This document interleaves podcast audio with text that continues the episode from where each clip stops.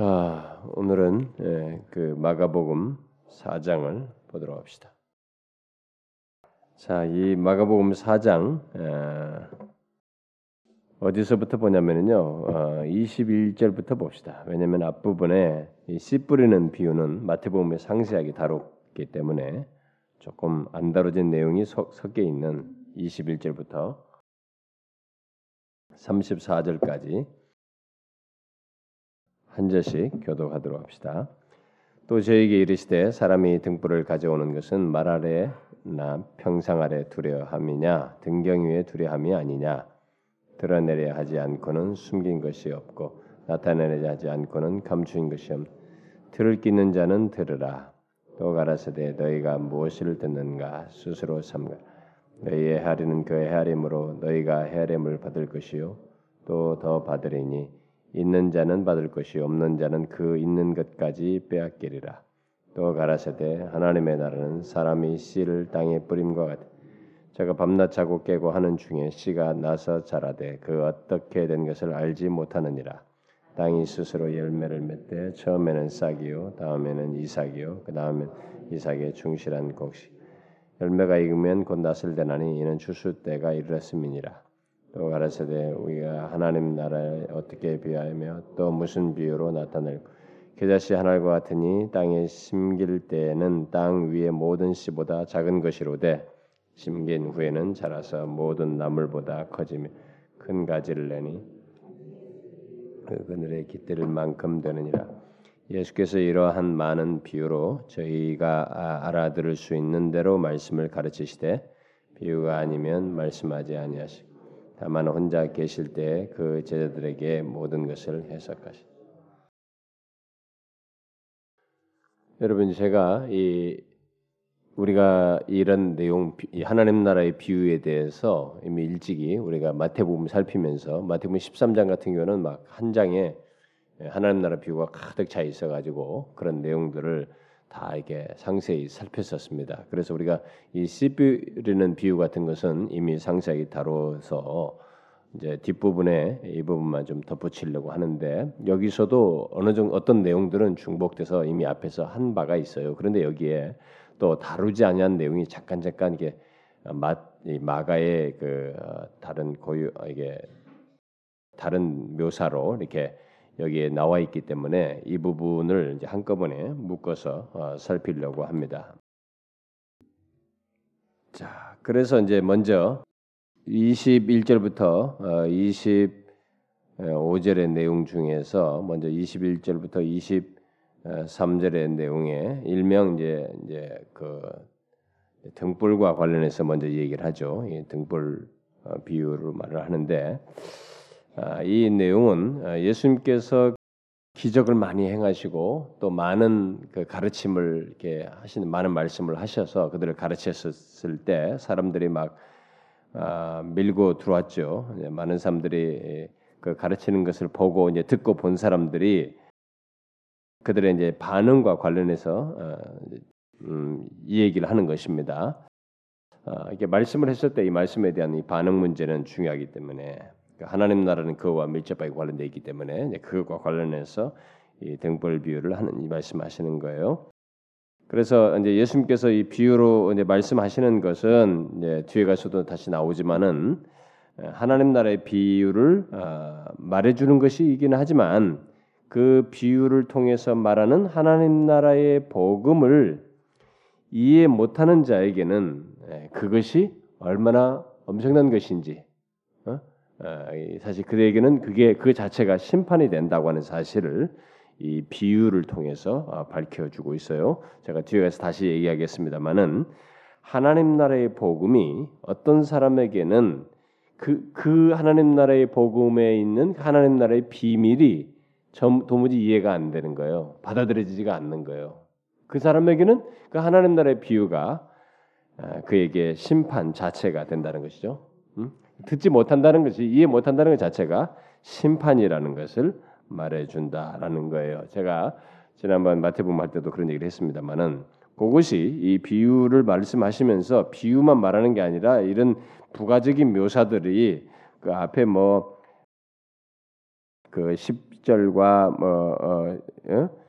4장 11절 12절에 여기서도 보면은 하나님 나라의 비밀은 너희에게 주었으나 외인에게는 모든 것으로 비유로 하나니 이는 저희는 저희로 보기는 보아도 알지 못하며 듣기는 들어도 깨닫지 못하게 하여 돌이켜 죄 사함을 얻지 못하게 하려면이라 어?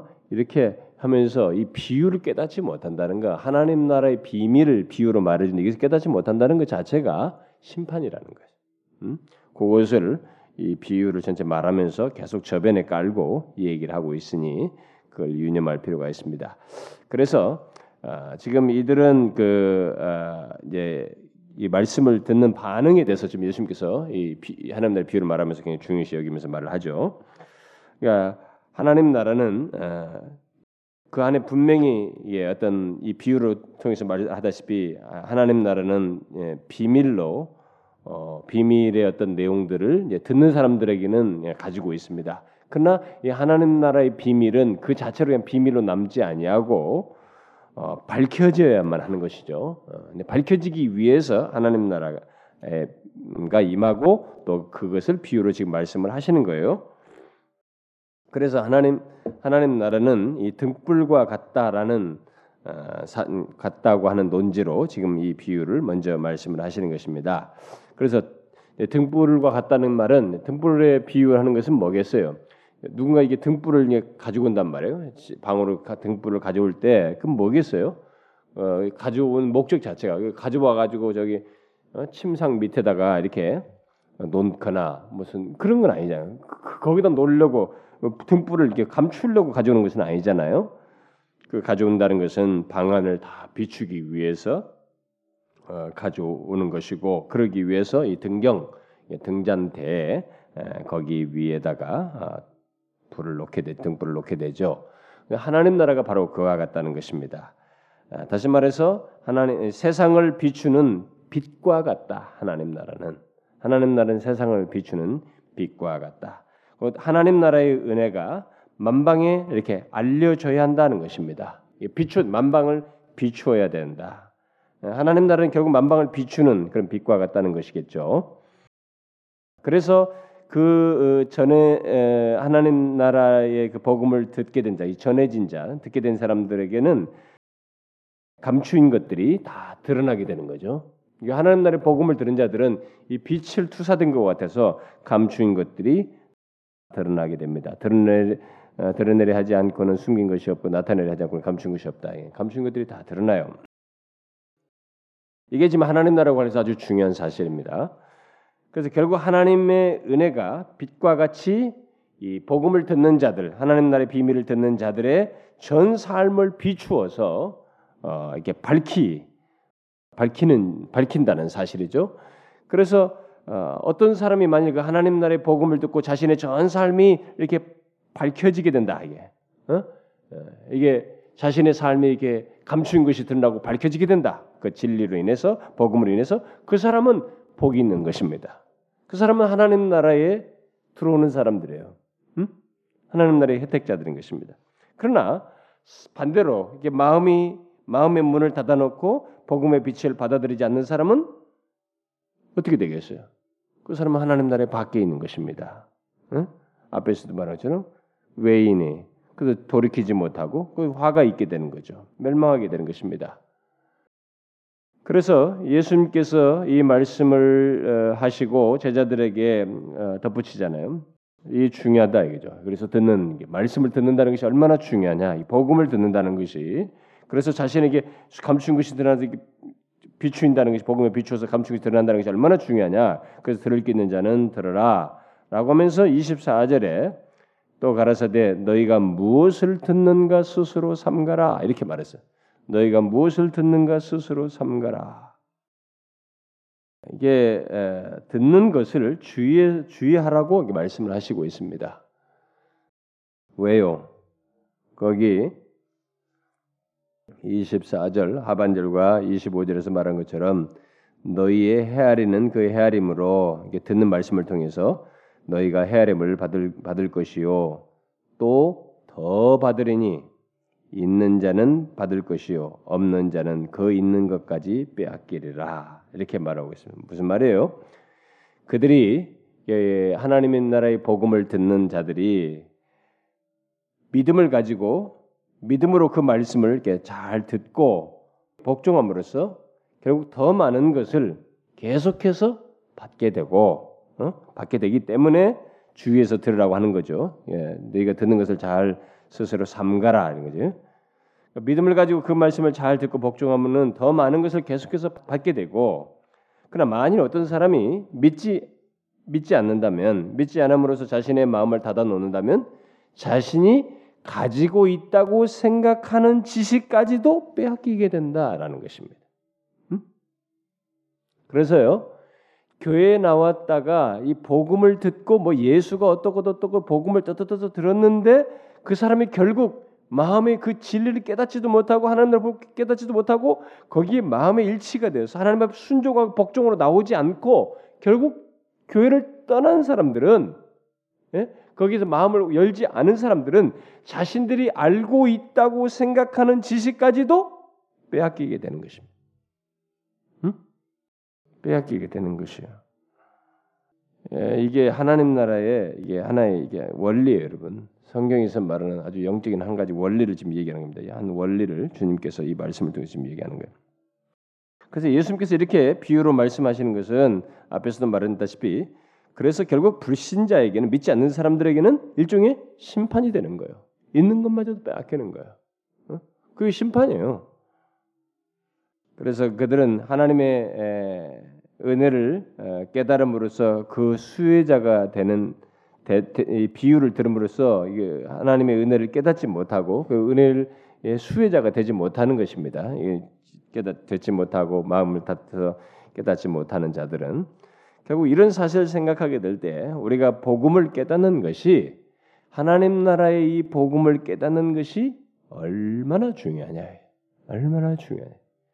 그러니까 우리들이 지금 이 세상에서 교회 다니는 사람들이 이 조, 우리, 우리 주변에 너무 종교적인 분위기가 있거든요. 이 세상은 종교가 확 분명히 어떤 사람은 다 교회 다니니까 나도 교회 한번 가볼까 종교성 때문에 교회 다니는 사람도 있고 막 이러는데 그리고 불교 뭐 카톨릭이든 뭐든 다 있단 말이에요. 심지어 신문지상에서 나이가 늙어가면서 당신들이 좀 건강하게 살려면 종교를 하나 갖는 것도 좋다. 뭐 이런 것도 나온단 말이에요. 사람들이 종교라는 것을 주변에 가져요. 음?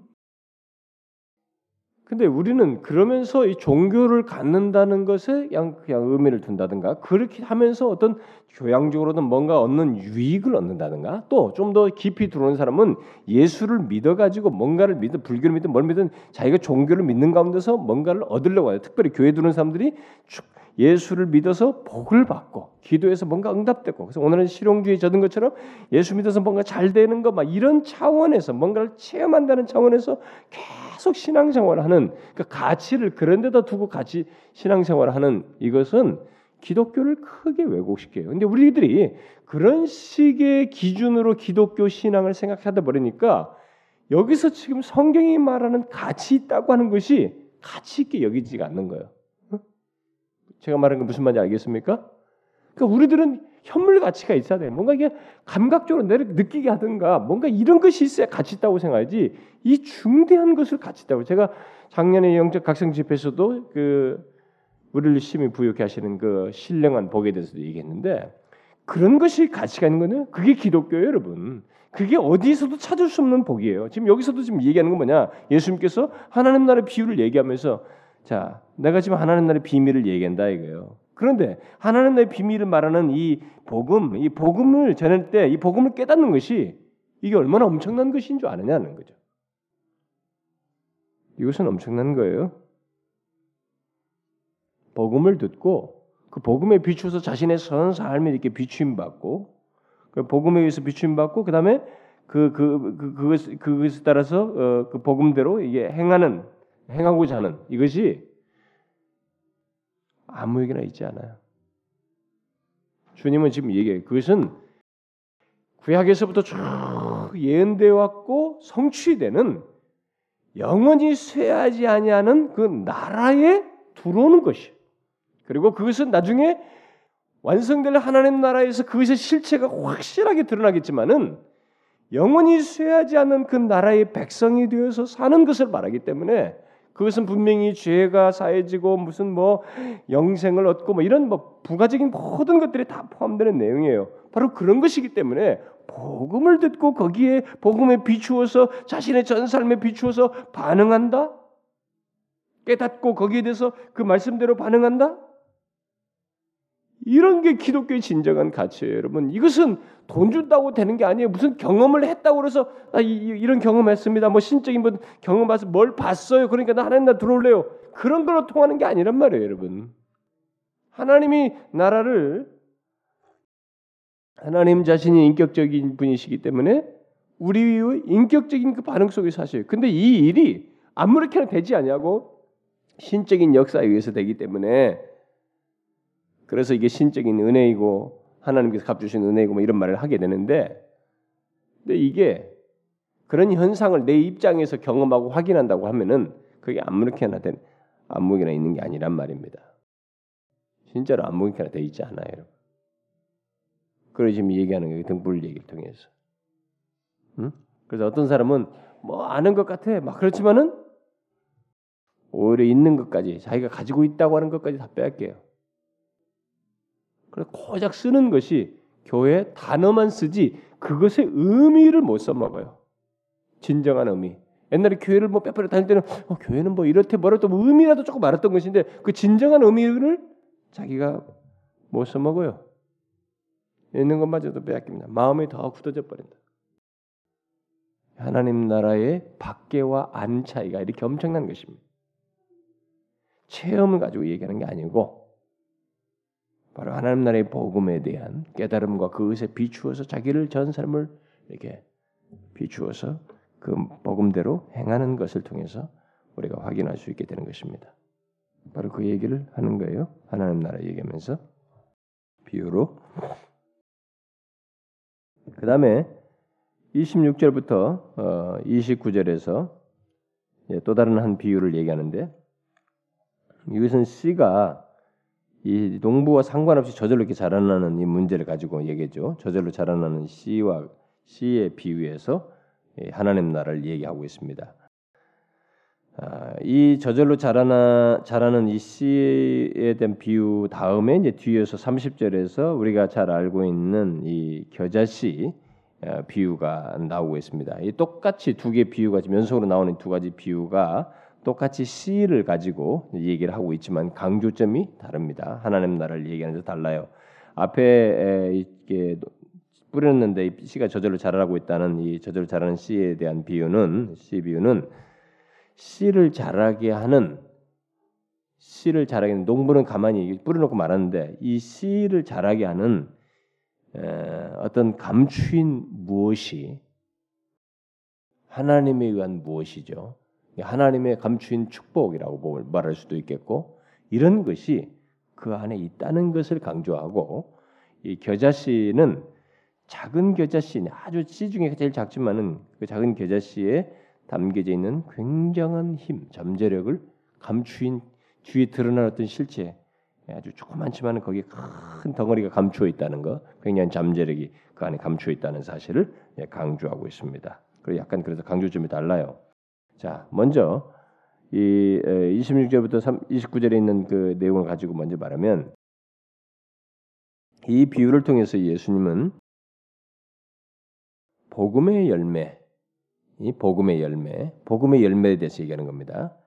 하나님 나라의 복음, 이 하나님 나라의 복음을 뿌리게 되는데 하나님 나라의 복음의 이 열매는 하나님의 숨겨진 손길, 하나님의 숨겨진 축복. 그것이 바로 그 복음 안에 있어서 이루어지는 것이다라는 것을 말해 주는 것입니다. 자, 한번 생각해 봐요. 하나님의 하나님 나라의 메시지가 이렇게 선포됐습니다. 예. 복음이 선포됐어요. 이 선포된 말씀, 선포된 복음이 어떤 사람의 이게 심령에 이렇게 와 가지고 어떤 사람 듣는 사람 중 어떤 사람의 심령에 그 닿아서 그 사람에서 진짜로 영적인 반응이래요. 진실한 회개가 일어나요. 회개하게 되고 결국 구원의 열매를 맺게 되는 이것이 도대체 어떻게 있게 되느냐? 우리는 이것을 눈으로 볼 수가 없어요. 이 겉으로 드러난 뭐 이런 것 조금 나중에 추수하는 것 같은 이 결과물로 보지만은 실제 그 농부가 잠자고 있는 사이에 자라는 것 같은 바로 그와 같은 성격이 있다는 것을 지금 말해주고 있는 것입니다. 이 비유를 통해서. 그래서 지금 밭에 뿌려진 씨와 같다라고 하면서 이 얘기를 하는 거예요. 예를 들어서 봅시다. 이 비유대로 말하면 어떤 사람이 농부가 밭에 가지고 씨를 뿌리는 겁니다. 뿌리는 것이 여러분들 생각해 보면은 그가 씨를 뿌리지만은 그거 그거 왜 다른 거는 이 사람이 하지 않아요. 뭐 김매는 이런 데 붙여지 된다 하더라도 그것까지 여러분들 다 생각이 좋습니다. 근데 어쨌든 씨 뿌리는 자는 뿌리고 집에 가서 어차피 쉬어야. 또 집에 자야 된단 말이에요. 그 뿌린 거 이상을 하지 못하고 못합니다. 뭐 부가적인 어떤 수고를 한다 할지라도 그 씨로부터 생명의 역사가 일어나게 일어나는 이 과정을 이 사람에는 일치 기여를 못합니다. 자기가 농부가 그냥 몰라요 그걸 자기 진짜 가서 자고 오고 자고 오고 이럴 뿐이지 그 모릅니다. 바로 이 씨로부터의 생명 역사가 일어나는 데는 이 농부가 할 수 있는 것이 아무것도 없다는 거예요. 이 생명에 관해서 그 뿌린 씨 위에 이제 비가 오고 요즘 우리가 비 때문에 난리인데 이번에 단비가 왔습니다만은 뭐 저쪽 지방에서는 뭐 50, 좀 며칠 몇주 사이에 뭐 50mm가 안 오면은 금년 농사는 뭐 끝장난다고 막 이렇게 하고. 중국에도 지금 뭐 비가 너무 안 와가지고 아마 밀이 세계적인 그 밀 곡창 지역이 다 갈라져 가지고 밀값이 폭등할 것이다 이렇게 하는데 그렇다고 무슨 뭐 뭘 쏘아가지고 응고시켜서 수분들 응고시켜 비를 만드는 그거 얼마나 해보여. 중국 땅이 넓은데 거기서 뭐 얼마나 그 넓게 구름을 만들어서 비를 만들겠어요. 그러니까 인간이 한계가 있어요, 여러분. 이런 부분에서 정확하게 한계가 있습니다. 그러니까 우리가 지금 다 뭐 중국이나 어디나 다 뭐 거기다 밀 심어놓고 지금 손을 못 쓰는 거 아니겠어요? 우리도 손을 못 쓰잖아요. 이 생명의 바람 문제에 있어서 우리가 아무것도 못해요. 요즘 여거와 똑같습니다. 뿌린 씨 위에 비가 와야 되고 그 다음에 햇빛이 비춰야 되고 그래서 그 생명이 그런 과정 속에서 생명이 싹이 트고 이게 막 그 생명이 나오는 이 작업은 응?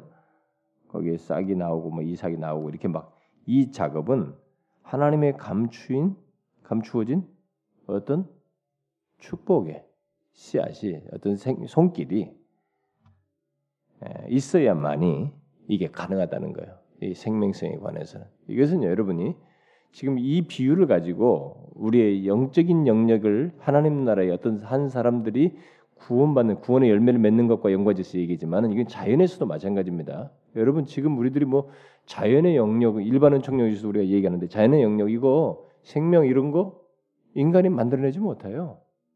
뭘 조작하고 뭐 아무나 좋아요. 예, 예, 좋습니다. 근데 그 생명이 어디다 심겨서 그, 그걸 어떻게 발화하게 만들냐 말이에요. 인간이 그걸 그건 조건이 주어져야 돼 모든 것이. 그리고 그 작업에는 하나님의 이 감추인 손길이 있어야만 하는 것입니다. 생명의 바람 문제는 그래요. 그래서 싹이 나고 그래서 열매를 맺고 농부는 나중에 그 열매가 맺혀질 때 추수를 하게 되죠. 이게 밭에서 이루어지는 하나님의 기적이에요. 땅 위에서 이루어지는 하나님의 기적입니다. 인간들이 보지 못하는 사이에 이루어지는 하나님의 기적이에요. 우리들이 모두 놓치고 있는 하나님의 은혜의 손길에 대한 손길에 대한 축복이 바로 생명의 발화와 열매를 맺게 한다는 것이죠. 이 자연 속에서도 이 놀라운 이제 하나님의 어떤 생명의 비밀이 있는데 바로 이것이 사람의 그 복음을 듣고 열매를 맺는 것에서도 똑같이 나타난다는 거예요. 주님께서 그 비유로 지금 말씀을 하신 것입니다. 그래서 한 사람이 진실로 회개를 하고 구원의 열매를 맺는 것은 인간의 힘으로는 할 수 없고 인간의 힘으로 할 수 없고 오직 하나님의 감추어진 예? 감추어진 손길에 의해서 감추어진 어떤 축복의 역사로서 역사로서 그것이 있어야만이 그것이 이게 복음에 베풀어질 때만이 가능하게 된다는 것입니다.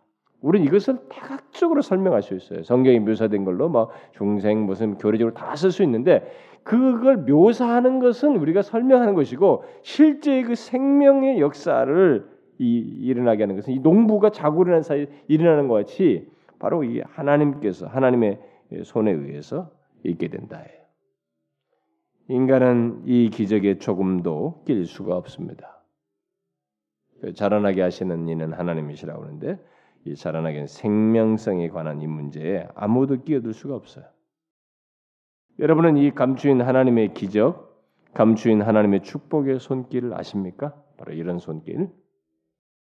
여러분과 제가 스스로 어떤 것도 해내지 않고 또 우리가 누구한테 복음을 전했을 때도 마찬가지고 거기서 그때 오직 그 생명의 바라에는 우리가 하는 것이 아니라 전적으로 하나님에 의해서 되어지는 예? 바로 이 사실을 아느냐는 거예요. 그래서 결국 복음을 믿는 자는 다 그것을 경험한 것입니다. 그 축복의 손길에 의해서 이렇게 있게 된 거죠. 응? 자라난 거예요. 어? 생명이 발하게 된 것입니다. 그래서 하나님을 아버지라고 믿고 그분의 뜻을 따르는 일이 있게 된 것입니다. 그게 우리 자생적으로 된 게 아니고 바로 이와 같이 농부는 자고 있지만 부러진 씨에서 생명 바라도록 하시는 그 하나님의 손길에 의해서 있게 된 것이죠. 모든 신자는 다 그렇습니다. 하나님 나라에 들어오는 사람들은 다 그렇습니다. 하나님 나라는 다 바로 그렇게 해서 들어오는 것이. 하나님 나라의 구성원들은 하나님 나라는 바로 그와 같은 것이. 이렇게 함으로써 하나님 나라가 임하는 것이다. 참 예수님이 이 비, 뭐 이런 비유를 가지고 일상에 있는 이런 자연의 이런 이치를 소스를 사용해 가지고 참 엄청난 진리들을 말하죠. 우리가 옛날에 마태복음 10장에서 살필 때도 얘기했지만은 하나님 나라의 놀라운 비밀들을 잘 얘기합니다. 다각적으로. 자, 그 다음에 아 그런데 여러분들 제가 한 가지 더 덧붙일 게 있어요. 좀. 근데 하나님께서 어, 이, 이 저절로 자라는 이 씨 비유에서 그 씨에 어, 잠재해 있는 어떤 힘을 일으키듯이 이 복음도 우리가 전하는 복음도 어떤 사람에게서 심겨져 가지고 이렇게 막 그 복음의 자신의 어떤 손길에 의해서 복음도 바로 그 우리가 전하는 복음도 이 씨와 같이 이렇게 뭐 보잘것 없을 수 있다는 거죠. 어? 막 내가 툭 던지고 그다음 말을 했는데 복음을 전하고 막 서투르게나 막, 막 했는데 이게 뭐 보잘것 없을 수 있다는 거죠. 그러나 그 복음 속에는 이 씨와 같은 성격이 있다는 거예요. 뭐예요? 응? 악한 자를 굴복시키고 교만한 자를 꺾고 그래서 한 사람, 두 사람, 사람마다 정복하고 그래서 세상을 정복하고 민족을 구원하여 하나님께 돌아오게 하는 엄청난 힘이 이 복음에 감추어져 있다. 네, 바로 그 얘기예요. 지금 이 비유가 지금 제가 여기까지 설명을 안 했, 깜빡하고 넘어갈 뻔했는데. 예? 그리고 지금 그 이 씨에서 있는 생명성, 예? 거기서 이 음? 씨에 잠재 있는 그 힘을 하나님께서 일으키듯이 이 복음에 통해서 하나님께서 일으킬 때 바로 이와 같은 현상이 지금 벌어진 것입니다. 어? 악한 자들이 굴복되고 나라가 정복되고 민족을 구원해서 하나님께 돌아오게 하는 엄청난 역사가 있게 된 그 복음에 바로 그런 힘이 있다. 응? 그 씨앗 같은 힘이 있다.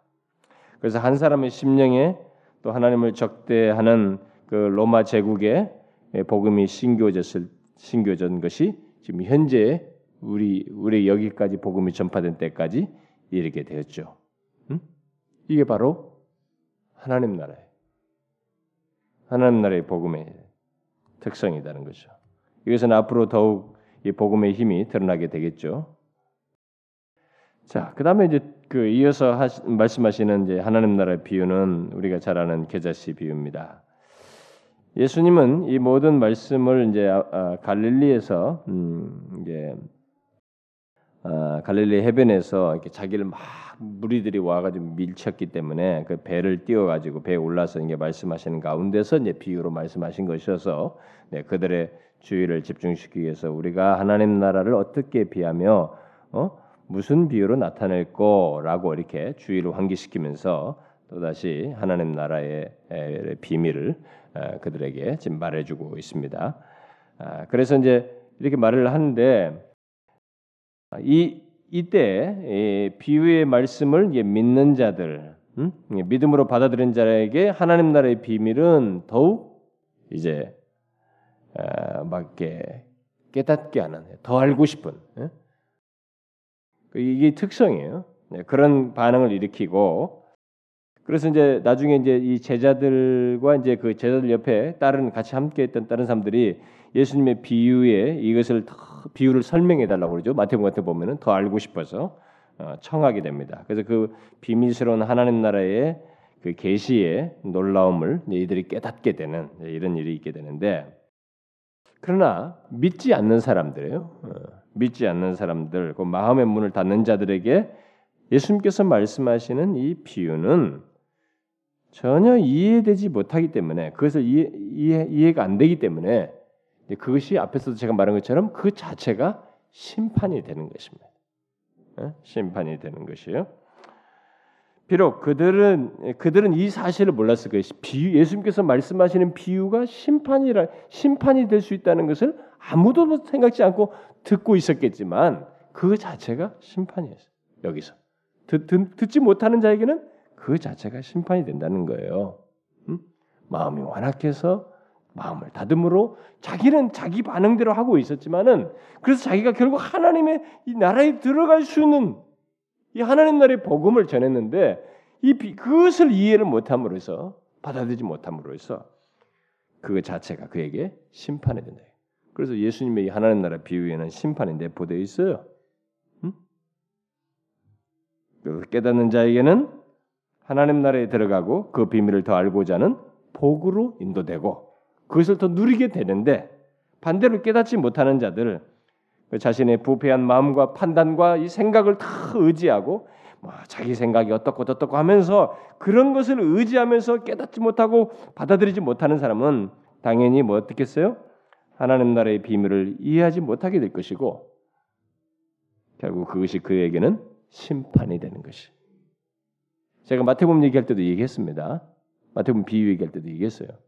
그래서 교회 안에는 모르겠어요. 어떤 사람은 어느 땐가 마음을 열고 사모하면서 정말 알고 싶습니다. 그래서 그렇게 하다가 그에게 하나님께서 깨닫게 하시고 이제 뭐 은혜를 입혀서 하는 성령께서 마음을 여시고 이렇게 하시겠죠. 하는 사람도 있을 겁니다. 그러나 어떤 사람은 교회당에 아무리 세월이 지나도 하나님 나의 비밀이 거기에 자신의 전 삶이 비추어지질 않아.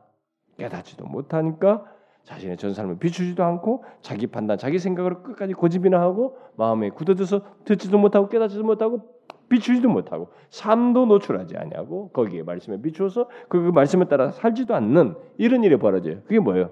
그 자체가 심판이에요. 이 비유에는 바로 그런 심판이 내포되어 있습니다.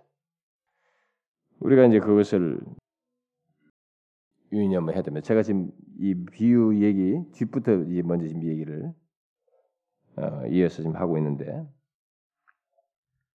그래서 어, 여러분들이 아마 자기 자신들에게 한번 비추어서 보세요. 응? 어, 자신들에게 볼 때 내게 하나님 나라의 복음이 어떻게 자신에게는 은혜와 복으로 여겨지는지 아니면 음, 도대체 무슨 말인지 말 거기에 반응도 없는 정말 심판이 되는지 한번 보라는 겁니다. 하나님 나라의 복음이 여러분들에게 은혜와 복이 됩니까? 아니면 심판이 됩니까? 여러분은 어떻습니까? 여러분 오늘날 교회 안에도요 못 알아들어요. 어떤 못 알아듣는 사람 많이 있습니다. 여러분 하나님 나라. 그 사람들이 알아듣는 것은 뭐 어떤 코미디 하듯이 막 예, 재밌는 거 막, 막 그럼 뭐 무슨 얘기하는 거 막 그런 것은 성경이라는 소스, 성경은 아직 아니고 무슨 무슨 뉴스페이퍼를 하나 가지고든 뭘 가지고 어떤 책을 가지고도 그 책을 소스로 해서 웃길 수 있는 거거든요. 재미있게 코믹하게 할수 있는데 성경이란 자료를 가지고 이 사람들을 웃기는데 그런 것은 잘 웃어요. 막 저, 아, 이해가 쉬웠던 이해가 쉬운 게 아니에요, 여러분. 성경 하나님의 진리는 즉 내가 막 듣고 아, 뭔가 재미가 있었다는 것으로 이해가 쉬웠다고 하면 안 되는 것입니다. 하나님 나라의 복음은 그것으로 인해서 자신의 이것이 전 삶이 이렇게 비추어져야 돼요. 비추어져야 돼. 그래서 회개하며 그 말씀을 따르는 대로 나가는 것이 있어야 되는 거예요. 이런 것이 아니라 그냥 막 재밌었다 이 뭐예요. 그걸 가지고 이, 아, 그렇게 너무 쉽게 하니까 이해가 잘 됐다. 뭐 이렇게 말하는 그거 아니에요. 교회 안에는 그냥 그런 재밌는 얘기나 하면 좀 깨닫는 뭐 좀 들은 것처럼 하고 또 잘 되고 축복받는 것이나 뭐 예수 믿는 뭐 이런 얘기를 하면은 그런 것이나 깨닫지 그런 거나 이제 좀 수용하지 정작 하나님 나라의 복음의 진수를 얘기하면은 뭐냐 이게 반응도 안 생기는 거예요. 응? 그래서 그게 심판이에요, 여러분. 그래서 여기 앞에 11절 12절 얘기한 겁니다. 하나님 나라의 비밀을 너에게 주었으나 외인에게는 비유로 한다 이거죠. 그, 그 비유가 그들에게는 안못 깨닫는 거예요. 반대로 믿는 자는 어떻습니까? 이 비유가 심판이 아니라 은혜와 복이 되고 더 풍성한 하, 이런 걸 아니까 막 하나님 나라의 비밀이 알게 되니까 더 알고 싶은 거죠. 그 묻는 거예요. 예수님 이게 무슨 말입니까? 네. 더 풀어주십시오. 더 알고 싶은 욕구가 생겨요. 하나님 나라의 비밀을 이해할 더 이해하고자 하고 더 알고자 하는 욕구가 생기는 거예요. 그래서 하나님 나라에 속한 자들 신자들이 어떻습니까? 참된 신자들이. 그들이 아 나 이제 다 뛰었다 이거. 이제 뭐 이렇게 이 정도만 하면 예수 다 믿어서 끝나. 그런 신자는 없는 거예요 여러분. 진, 진, 진짜 신자는. 하나님 나라 들어온 자는 뭐예요? 하나님 나라의 비밀을 더 알고 싶어하는 것입니다. 응? 더 알고 싶어요. 더 갈망하는 것이죠. 하나님의 복된 말씀 이 계시의 말씀을 더 알고자 하는 것입니다. 여러분 중요한 거예요 그래서 이 복음이라는 것이 그래서 굉장히 유익하면서도 그 유익한 복음이 어떤 사람에게는 저주가 될 수도 있어요. 바로 그 얘기를 예수님께서 30절 34절의 비유로 얘기를 하시면서 어, 덧붙이신 것입니다. 34절, 33절, 34절. 자, 그래서 여러분 제가 뭐 오늘 중에 막 빨리 얘기를 했습니다만은 여기서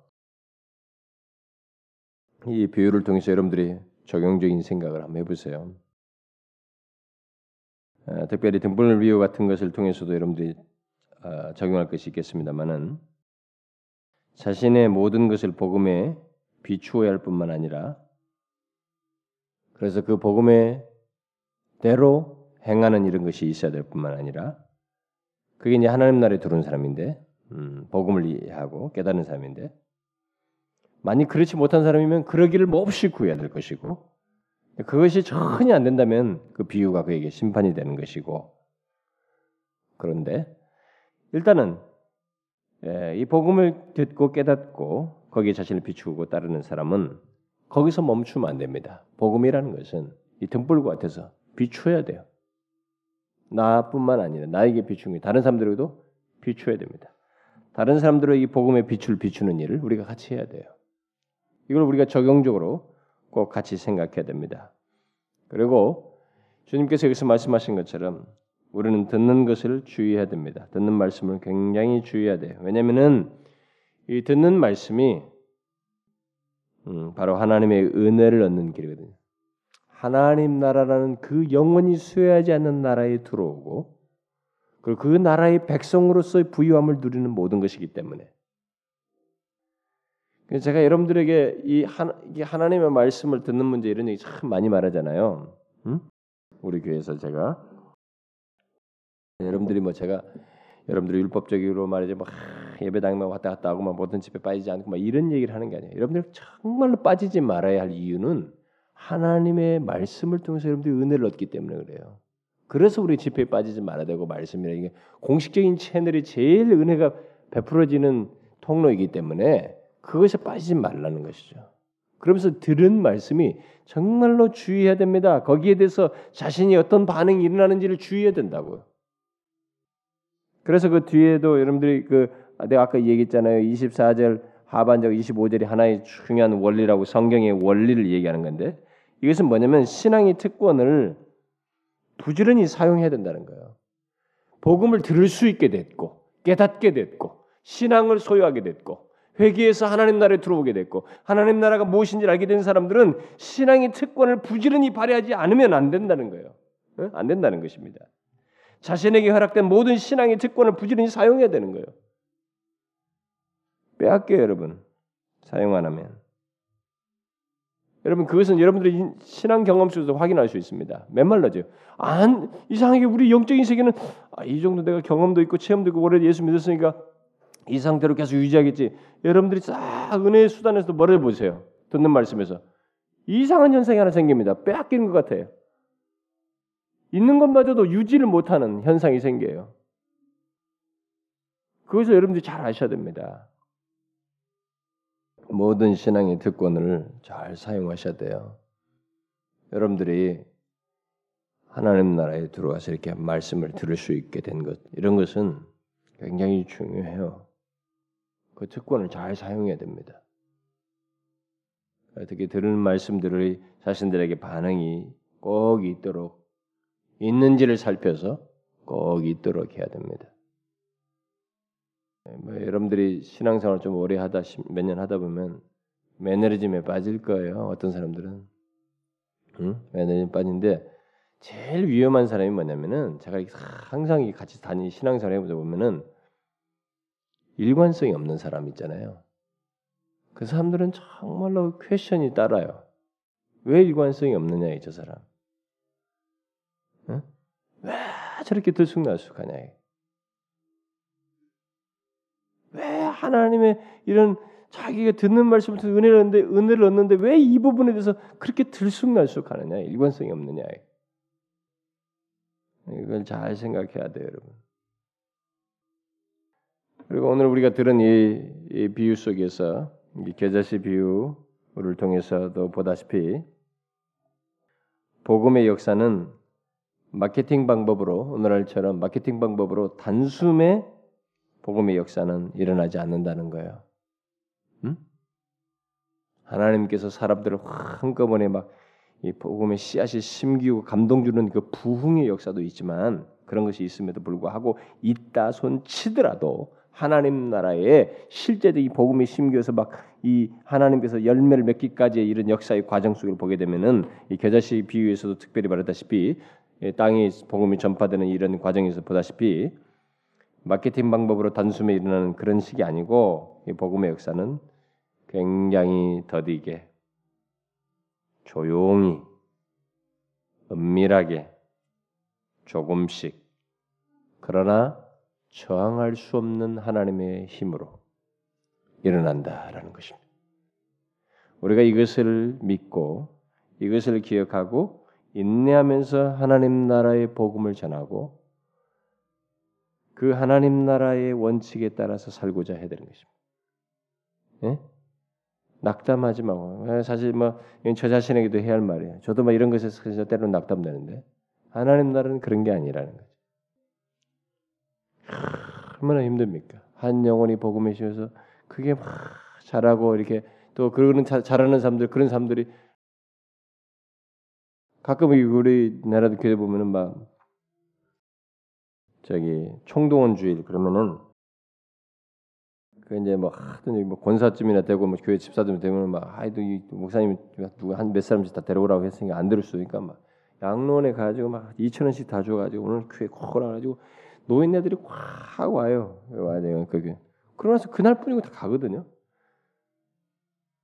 글쎄 모르겠어 그렇게 해서 그날 그 복음을 듣고 그 중에서 누군가 듣는 일이 있을지 모르겠어요. 막 그런 것을 위해서라도 일단 와보라 데려오는 수는 있겠는데 근데 이미 돈이 매개체가 됐을 때는 주님의 음성 듣기가 거의 힘들어요.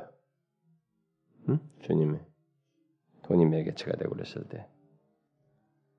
그러니까 우리들이 이런 부분에서 하나님의 사역이 복음의 역사가 바로 이와 같다는 건 대단히 은밀하다는 것입니다. 천천히 조금씩 일어난다는 것입니다. 심령의 변화를 본다는 것이 얼마나 어려운지 모릅니다. 그래서 우리 교회 리더들 뭐 여러분들이 무슨 영혼들을 섬기는 사람들 뭐 이런 사람들은 아마 그런 것을 많이 느낄 거예요. 그래서 어느 때 막 사람이 갑자기 좋아하고 긍정적으로 반응 보면 하, 뭐 됐다고 싶은데 좀 이따 쾅또 아니야. 그럼 막 낙담해가지고 막 그게 쉽지가 않아요. 쉽지가 않습니다. 하나님의 역사는 끓는 물의 소뚜껑 같지가 않습니다. 그래서 우리는 이런 하나님 나라의 특성을 알고 인내하면서 복음의 씨앗을 부지런히 끊임없이 전하고 말씀으로 그 영혼을 계속 인도하는 이 일을 우리가 해야 되는 것입니다. 하나님 나라에 대한 이런 이해를 가지고 있으면 우리가 굉장히 도움이 되겠죠. 주님 믿는 데 있어서 가끔 이제 오래 오래 이제 리더를 많이 해오고 이렇게 베테랑 경험 많은 사람들은 아, 이런 것에 대해서 예, 낙담하고 좌절하기보다 이런 진리를 잘 적용할 수 있는 사람이 되어야 해요. 음? 잘 적용.